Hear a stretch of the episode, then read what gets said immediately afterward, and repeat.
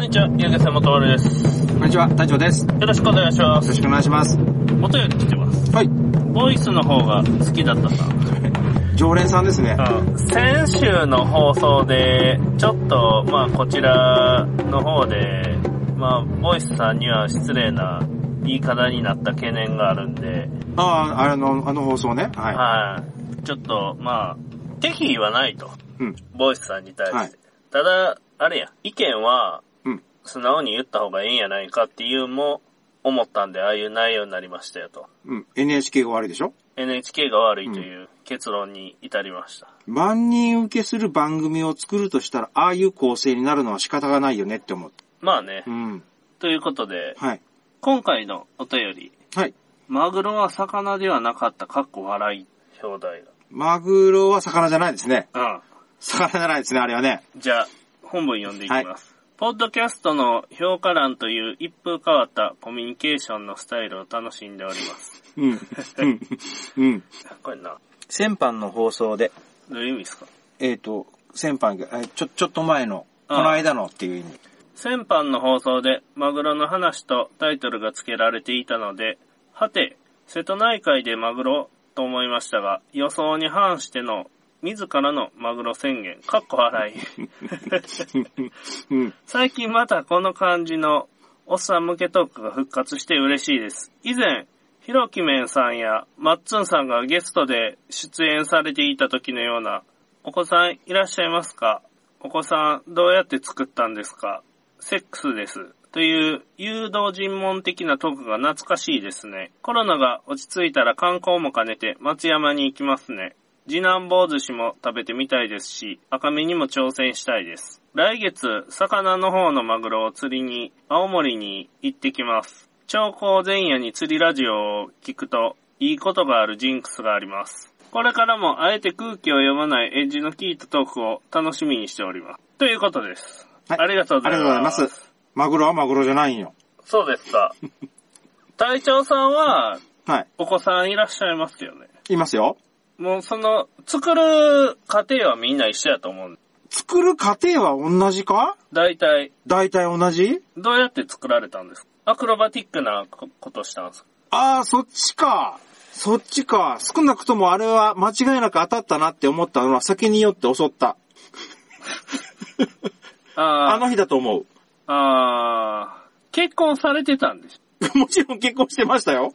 どうやって出会われたんですかあ、これはね、今時珍しいお見合いってやつですね。あ、えっすね、見合い。いあや、のもお見合いはいいんすよ。う、見合いがええような気がしてきましたね。もう恋愛とかが主流でしょ。うん、うん。見合いの方がええんやないかって思いますよね。話も早くてね。うーん、見合いの場合、反対する人が一人もいないんですよ。はいはい。はい。特にあの、女の人のお父さんって大体反対するじゃないですか。はい。それが、まずないですね。ああ、なるほど。ハードル、ハードルは低いと思いますよ。あただ、その、お見合いっていうシステムがもう、崩壊しているから、いわゆる、ご近所の世話焼きおばさん、あ、はい。えー親戚の世話焼きおばさんっていうのが絶滅しましたから、ああ、今どうなんすかうーん、どうなんすかっていうのは今のね、社会的なシステムとしては、はい。お見合い会社みたいなのがあるでしょ。いわゆる、お見合いパーティーね。お見合いやらせやみたいな。あー、結婚相談所結婚相談所うん。あれをちょっと調べてみたんですよ。はい。だいたいね、12万ぐらいやった。平均的に。入会金が。男の場合。はい。で、女が安いと。女が安いかどうかは謎です。 12万かやけん12万ってことは、まあまあ本気で12万払える人しかいらんよっていう話やろ。そうや、あ、そうやね。うん。やけんそれ聞いたことあるよ。まあまあ本気でやりよる人で、パッと見た募集要項を見たら、うん。まあ社会的に信用がある人とうん。いうことですね。うん。まあ、自営業がどうなのかわからんけど。いや、自営業でも、ちゃんと、いわゆる年収とかそんなんがしっかりしてて生活できてたら問題ないんじゃないですかいろいろ年齢とか条件によって絞り込めて、まあ、戸籍謄本みたいなんで、うん。自分が結婚してないことを証明できるもの、そういったものを提出せないかんみたいあー、あー、ほうほう。な。あれ残っとるじゃないですか。うん。結婚何回とか。うん。あんなんを提出しなさいと。うん。いうことで結婚詐欺師をそこで跳ねることができる可能性もあるんやないかな、うん。とかいう話です。で、結婚まで成立したら、うん。 2割手数料で取られると。会員同士が結婚したら、うん。手数料で2割。 なん、取られるなんの2割それ。まあ、買い取った。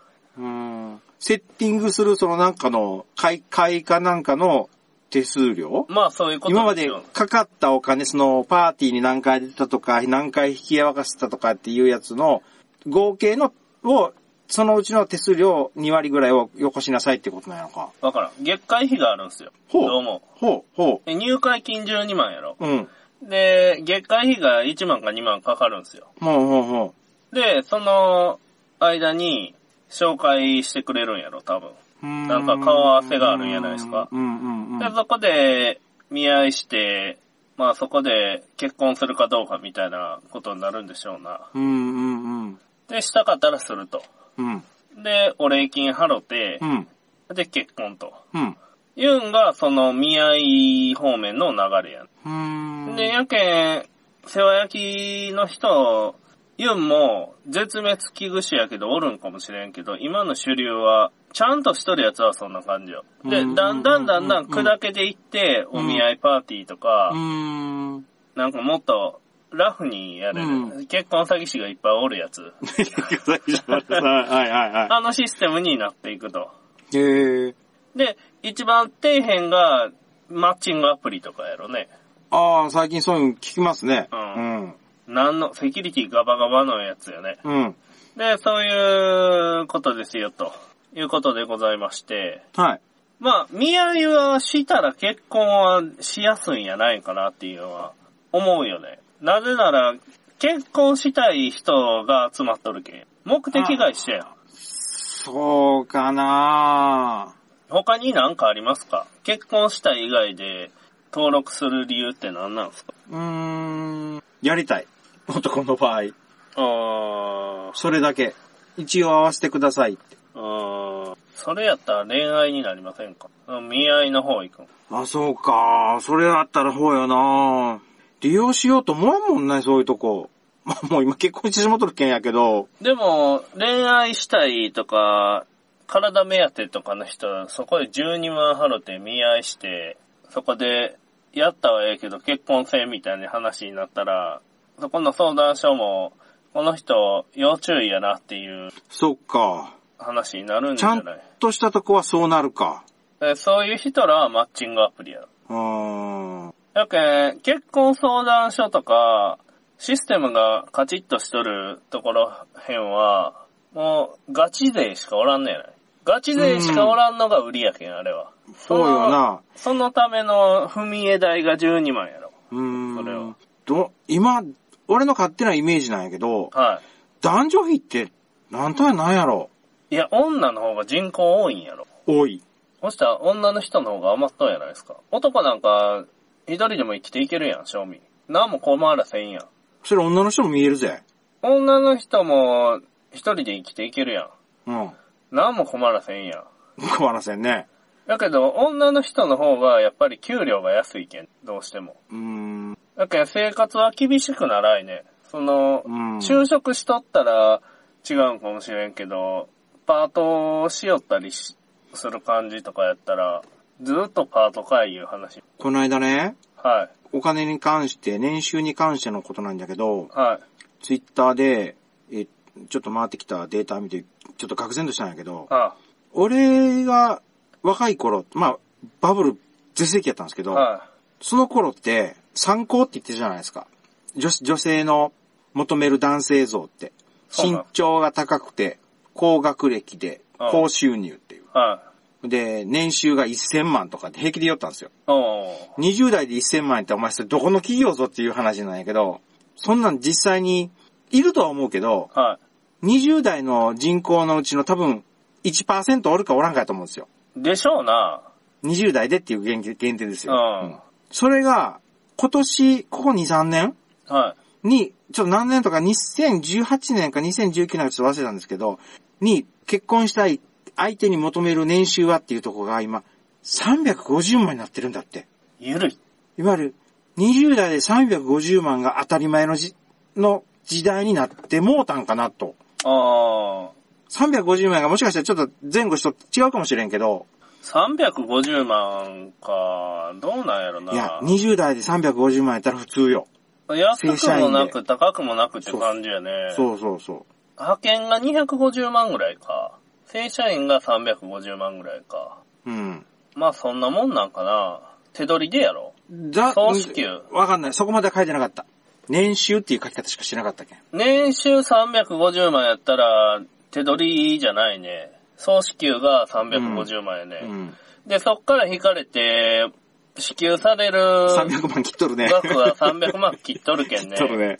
それまあまあ、あれよ。ええ生活はできんよ。できんよ。だから、お女性の方も一緒に働いて、共働きでっていう。ああ、うん。それが当たり前の常識になってきてるんじゃないかっていう、なんか今の世の中の、あーそういうのがひょっと回ってきて、え、そうなのって思って。はいはい。で、その後に、あ、これ切っちゃっていいよ。その後に、あのー、古川さんが送ってきたじゃないですか。LINE で。はいはこれぐらいですとか言って。い。は見た時に、愕然としたんよ、俺。 い。何がですかお俺よりももろとるっつって。いや、だって俺手当てがつくやないですか。俺も手当ていっぱいついとんよ。あれ手取りっすよね。手取りですよ。で、手当てがついてあの値段っすよ。だから基本給はそんなに高くないでしょ。いや、いや、と、トントン、トントンどころじゃないぐらい、古川さんの方が上じゃん。手取りで行くんやったら、まあ、まあ、あそこ会社がでかいですからね。でかいけんね。さらにそこで船が乗ってくるけんの場合。うんうんうんうんうん。ピュッと。僕の嫁になる人は専業主婦できますよ。多分。今の僕やったら。おういや、あわからんけど。うんどこまでこの音声使うとんかわからそんけのど。船の状どこまで況、、 どこまで使うとんかわからんけど。船にね、お客さんが月一人も来んかったら、うん。その、給料もう丸ごとごっぽり持っていかれるけん、船に。うん。だけんお客さんが今、コロナじゃなんじゃ言うても、まあ来てくれよるやない。はいはい。部屋券まあまだ、まあもろた分と船の分合わせて、なんとかやれるかな、ぐらい。うーん。で、ある意味船がちょっと重みになっとるところもあるんだ、今は。いや、今はね、大丈夫ない。大丈夫、あー大丈夫だった。ううん。で、エンジンが壊れて、エンジン代払い終わった状況で考えると、うんプラスにはなる。うんうんうん月単位。で見たらう。んうん。そのエンジン代運は大きいマイナス線うーん。で今まで投資した、まあ、1000万ぐらいの金は回収してからが売り上げになるけん。うんうんうん。そこら辺のことも考えたら、まあ、1000万までは、1000万売るまでは、とりあえず、儲けではないとうーん。いう考え方よね。うん仕事の、うんうんっていうことです。で、はい。恋愛の場合、恋愛の場合、うん。結構ね、恋愛って難しいと思うんですよ。今の時代。なんせ、セクハラとか、パワハラとか、うん。そういった類の感じで、女の人に結婚しとるかどうかとか、聞くも聞きにくい時代になっとるじゃないですか。うん。そしたらなかなか彼氏いるんですかとかいうのも聞きにくいわ。うん。そしたら恋愛までなかなか発展するんかせんのかって言うたら、高校生とかやったらすると思うよ。アホやけん。アホやけんな。それで高校生で結婚しとるやつらなかなかおらんと思うし。で、高校生のカップルとかはできると思うよ。うんなぜならまだアホやけんよ。うん。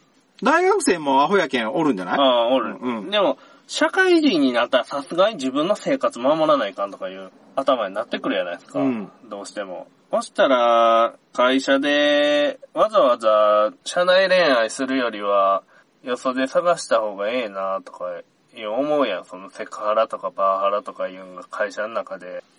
でも、会社の中でって言うけど、一緒に仕事したらあの人結婚してる結婚しないっていうことは知らん間に耳に入ってくるからそれはないんじゃないそうっすか。入ってくるやろ。入ってはくるけど、どうなんやろか。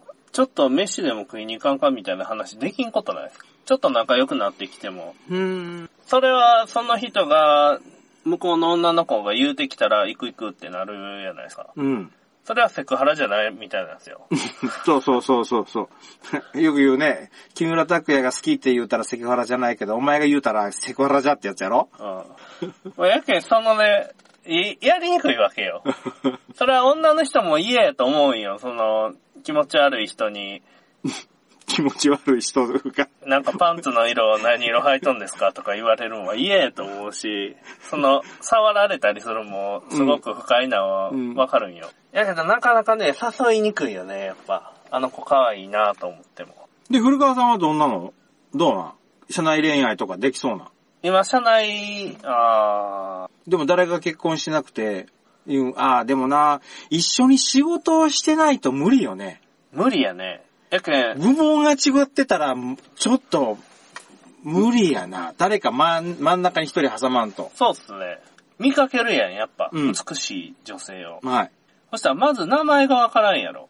名札、名札はまあ、名札もあるんかもしれんけど、まず、出勤してくるときに私服やけん、名前がわからんやないですか。はいはいはい。タイムカード押すとこずっと待っとくとか。あ、あのカードをピクッと押したなと思ったら、ひょこひょこっと言って、ああ、なんとかさんかって。で、いろんな、障害があるでしょ。どこの現場かわからんとか。ああ、どこの、ああ、そういうことね。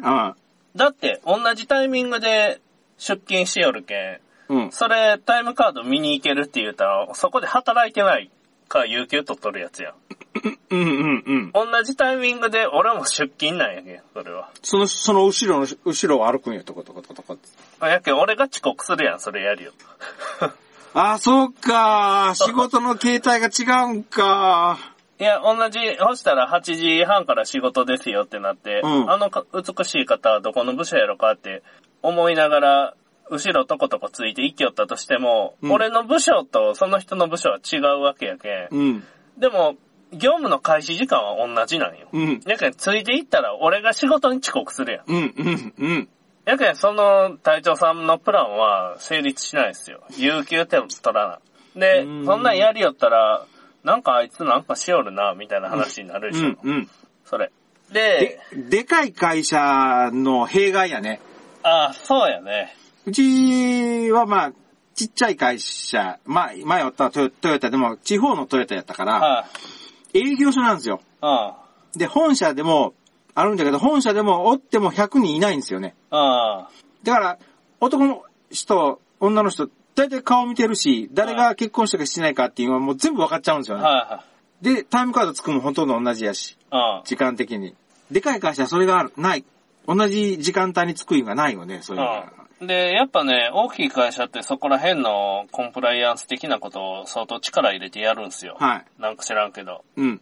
で、月に1回はそういうパンフレットが回ってきて、あなたはセクハラ行為をしている人に該当していませんかなんとかかんとか、なんとかかんとかみたいな項目うん。うん。の中で、うんこの中に一つでも当てはまる項目があればあなたはセクハラの危険性がありますよ、みたいなのが回ってくる。うん。で、お、俺3つもあるが、とか言って思う、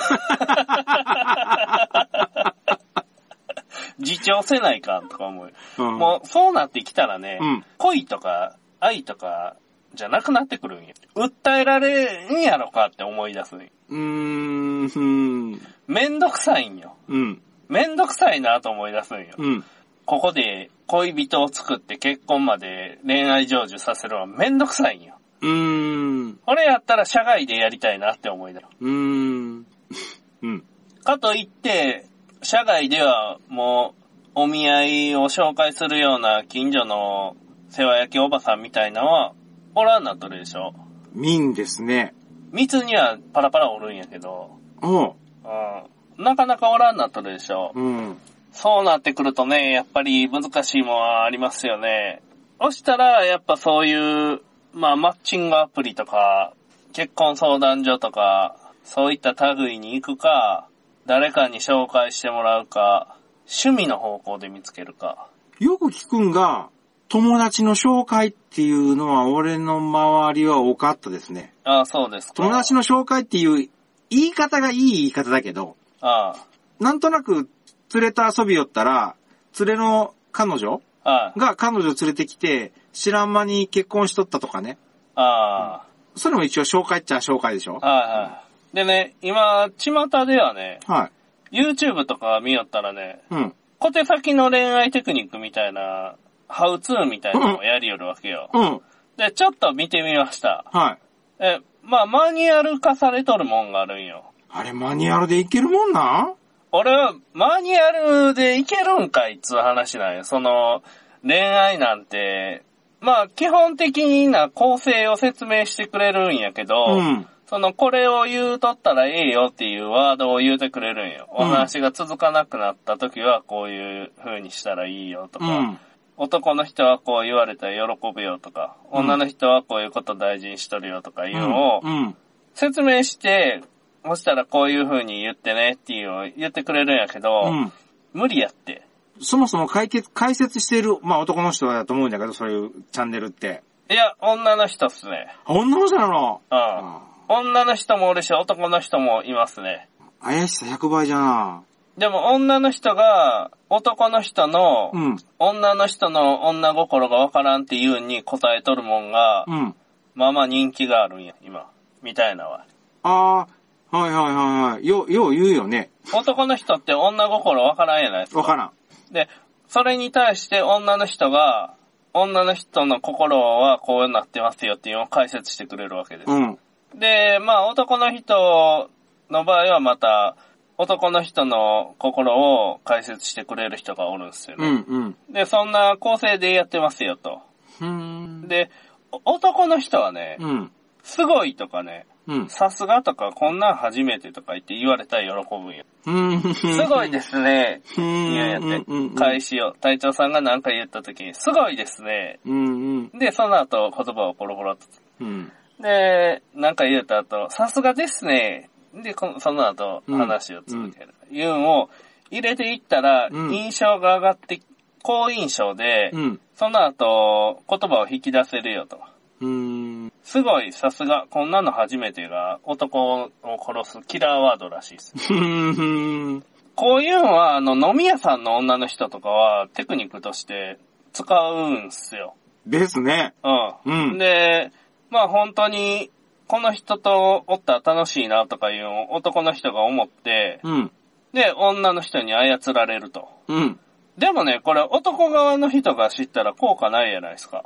ああ、うん使い回しのやつやわ、いって思うやん、俺あら あ、おだぐてらていの。る、おだててるだけやだけやと思うよね。うんこんなん、ハマるんって、20代の最初とかぐらいやん。だって大体こんなマニュアル的なもんがあるんやなっていうのを普通に知るやん。 うん。そしたら、ああ、こういうこと言ってくるんはマニュアルやなと思って。んで、ああ、こいつ、あえ、今操ろうとしたんかなとか言って。 でもこれ、操ろうとしてくるってことは、まあ嫌われてはないんかなとかいう。それぐらいやん。うん。まあ、もっと深読みしたら、金の切れ目は円の切れ目になるような間柄のような気がせんでもないけどね。うん金が欲しいだけかなって感じやん。で、女の人やね、うん。あの、共感しとけばええらしいんすよ。それわかるわとうんか、うんうんうんうん。同じこと思ってたとうんか、いう、共感したら女の人っていうのは安心するらしい。うん。で、女の人にしたらいかんのアドバイスや。うん。で、これこうした方がいいよとか、こうやったら問題解決できるよとかいうのを、うん。言ったら、女の人は、私に、こう、意見がある、いうような感じで、もの言うてきた、みたいな風に捉えるらしい。うん。男同士の会話の中やったら、ああ、それ、それそうやな、それそうやな、って言うて話が成り立つんよ、そこでは。うん。で、よし、こっちの方が早そうなけん、その、隊長さんの意見採用して、こっちで行こう、みたいな話うんうんするやないですか、うん僕らの中でも。こっちの方がいいやないか、こっちの方がいいやないかってなった時とかあって。だけど、女の人は、アドバイスしたらいかんみたいなよ。うん。で、女の人が愚策を言うやん。うん。こんな、私のポンコツなこの愚策を喋るやろ。うんそれに対して、いやいや、これこうした方がええやんかっていうのは言わずに、あ、わかるわ。俺も同じこと思っとったわ。それ絶対うまくいくよ。とか言って言った方がええんや。で、失敗して、その通りやって失敗して失敗して、あんたが言うたのになんて失敗してしまったって言って、俺のせいになるんだ。になった、な、なるやなる。ん。で、もう失敗したけん一緒、仕方がないけん一緒に直そうねって言って一緒に直すんよ。お前幼稚園児かいう話よ。 やってられるかって思うやん。でもこれをやらないかんのよ、女の人。それがそうや恋ね愛ですね。ほうやねう。ん。やけ、ね独身の男性が増えるんやないかなっていうのは僕は思ってます。俺女、女嫌いなんかな。どの口がいいよ。あ、マグロやけんか。 ほいけ、放出せんのやろ。いや、どうなんすかね。あの、めんどくさいんめんどくさい、バカバカしくなってくるんよ。はい、やれや、とか思うよ。アドバイスしたくなるんよ。うんわかる。それはすごいよ、こやけど、このやり方を知っとるわけよ、僕は。う。うん。こういう、共感して、あ、そうやね、とか、俺もそう思うよ、同じこと思っとった、とかいうのを言った方が、奴らはファンタジーの世界で生きれるんよ。うーん。で、自分にとっては絶対的に味方なんやっていう安心感をうん。得たんよ。相談した時点でもう決めとるもんね。で、男は逆よね。お前そんなもたもたしよったら船が沈むが、いう話やん、俺の。 あ、やれや。意見だせ。バーって意見まとめて、あ、これがいい隊長さんの意見でいこう。そんなんやないした。うん。やってられんなるんよ。うん。恋愛の話がすごい話になってきたね。なんか、女性に対する愚痴みたいだったけど、そういう女の人は求めたのよ、そういううの。んでも、うん。小手先のマニュアルやん、結局、その、こと。そうやな。で、うん認識しておいたら、共感する男が体目当てやっていうのは女の人も見破れると思うよ。うん男ってそんな感じじゃないやんか。うん。男って僕がさっき言うたような、女の人に対してアドバイスするんが本当の男やと思うよ。うん。で、ここでね、アドバイスせずに、わかるよ、僕も同じこと思ってたよ、とか言う人っていうのは、もう完全に狙いにいっとるよ。うん。 うん。そうとしか思えん。うん。んで、男の立場から言うとやけどね。俺が狙いに行くときやったらそうするよ。うん。で、結婚詐欺師は早い段階で結婚を前提とした付き合いに持っていくやん。うん。これは何を言うとるかって言うたら、結婚するよ、結婚したいな、結婚を前提にっていうのは、うん。なかなかなんよ。これは結婚したいなって言って、結婚前提にって言うて、相手と破局した場合、結婚詐欺に当たる可能性が出てくるところなんよ。うん。やけん、相手殺すためのキラーワードとして結婚したいっていうのは、もろはやけど、結構強い武器ではあるよ。もろはね。はい。 自分にも当たるかもしれんね、歯が。そり ゃね、片場じゃない両場やもんね。うん押し負けたら当たるよね。当たるんですよ。やけん、そういう部分で、結婚詐欺師って一発で殺しに行くやんか。うんやっぱプロやけん。だかうん。ら結婚したいとか、うん。君と一生添い遂げたいとか言うていくんやろ。うん。うん。で、なんとかこう、して、やっていこうと。うん。いうんが、強い方法なんやろね。結論は犯罪になるぐらいやけん。やけん、いや、どうなんすかね。恋愛する人と、見合いする人と、いろんな人がおるけど、今の男の人、特に30代、30代前半まではの、その、新しく入ってきた子とか見るけど、い。うん。よくあの、最近装飾系の男が増えた増えたとかって言うじゃないですか。はいはい。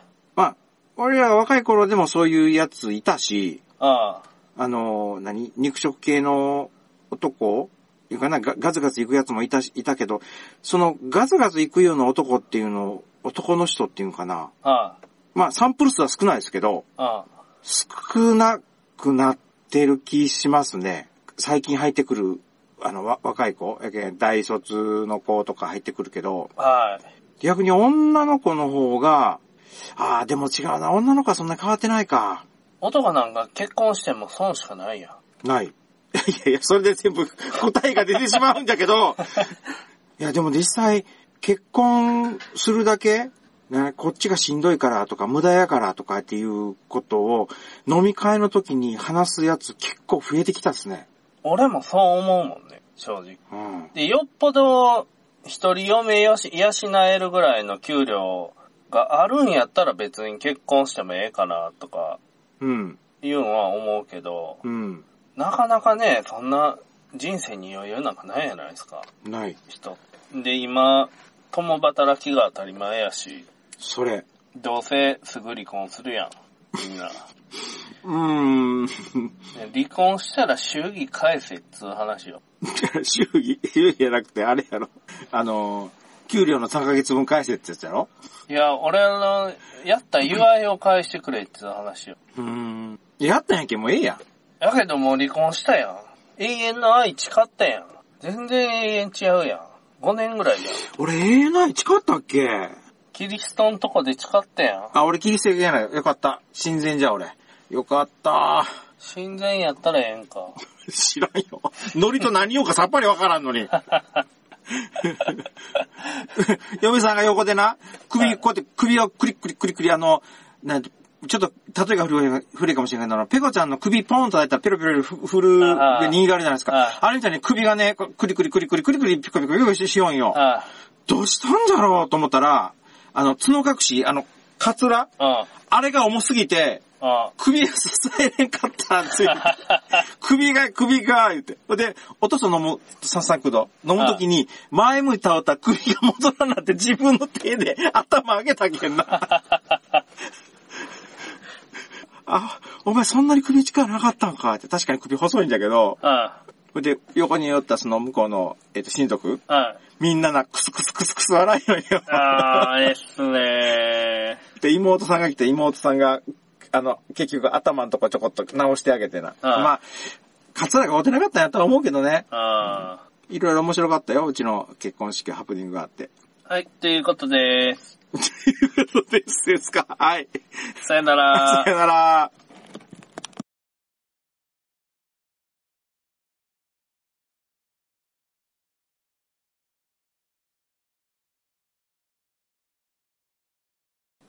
子供ができたって言ってさっき話したでしはょ、いその、酒飲んで妖精襲ったとか言って嫁さんにね、はでもそれ前があって、は実を言うと娘の誕生日がね、10月の19日なんですよ。い、はい、は子供って十月10日で生まれますよね。い、はい。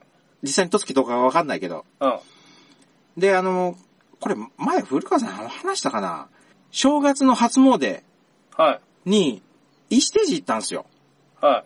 聞いてないです。聞いてなくないですかはい。石手寺行って、で、えっと、まあ、子供がずーっと十何年ずっと生まれなかったから、は子供を授かる、なんかそういうおじ、お児童さんっていうか、あの、ほ、ほこらみたいなのがあるんですよい。ね。はで、そこ行って、手続きを踏んで、手続きっていうかな、石をもらってきて、で、えっ、と、お祈りして帰ったら、その石を持って帰ったらい。、はい。子供ができるよっていうあことを聞いとった、聞いたんですよ。あ。はい。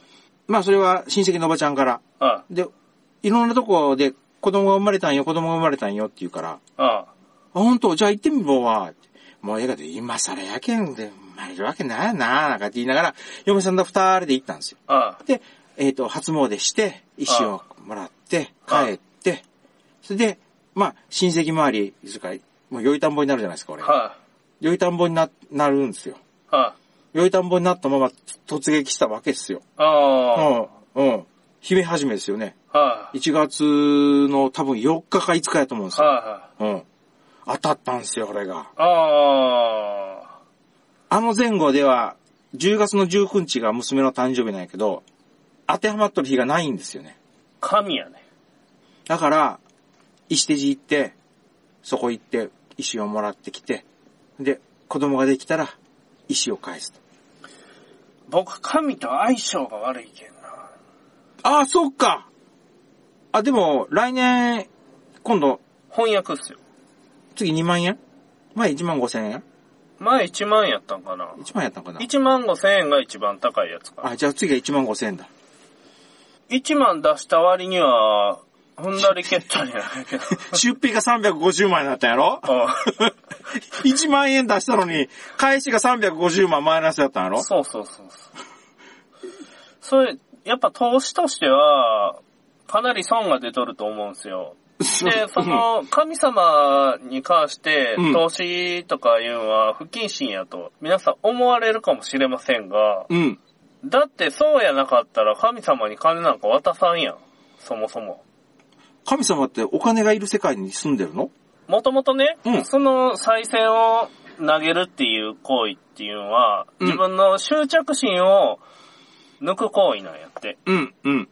自分がその金を捨てたくないっていうんで必死に守っとるやないですうんか。、うん、で金があればあるほど金を失いたくないですよ。うん、で、必死に守っとるけど、死ぬ時って金持っていけんでし ょ。